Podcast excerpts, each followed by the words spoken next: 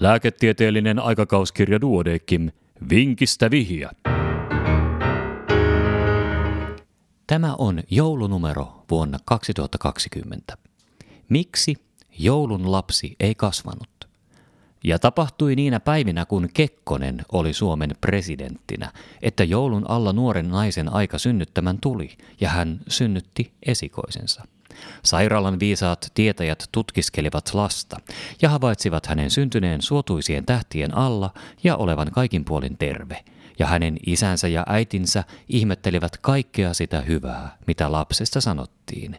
Kotona onnea himmensi se, että lastaan huolella hoitavalta äidiltä kaikista yrityksistä huolimatta ehtyi maito jo lapsen ensimmäisinä viikkoina.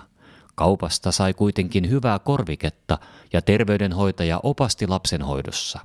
Äitikin iloitsi siitä, miten helposti ja edullisesti lapsen ruokiminen onnistui.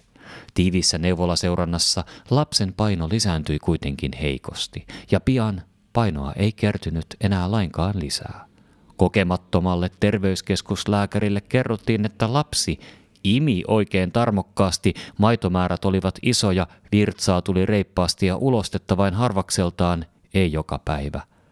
Lastenkurssin oppien mukaan lääkäri tutki oikein huolellisesti lapsen, mutta mitään vikaa heikon painon kehityksen lisäksi ei löytynyt.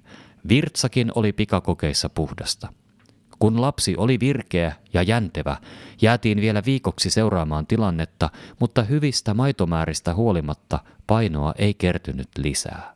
Lääkäriä ja vanhempia tilanne alkoi kovasti huolettaa. Lääkäri kyseli neuvoa keskussairaalan viisailta tietäjiltä, jotka neuvoivat seuraamaan tilannetta vielä joulun pyhien yli ja tekemään sen jälkeen arkena lähetteen tarkempiin tutkimuksiin.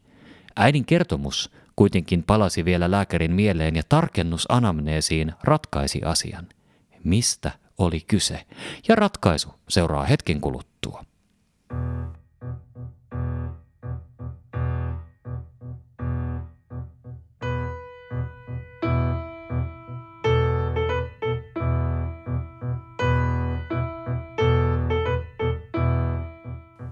Vinkistä vihja ratkaisu.